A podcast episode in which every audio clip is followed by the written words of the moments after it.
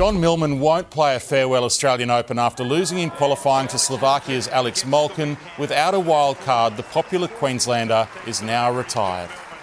Summarise my career. I wasn't good enough to win it easy. I always had to leave it out there, and yeah, hopefully I represented that each time I came on the court. I think the Aussies got behind me because I was a bit of a battler.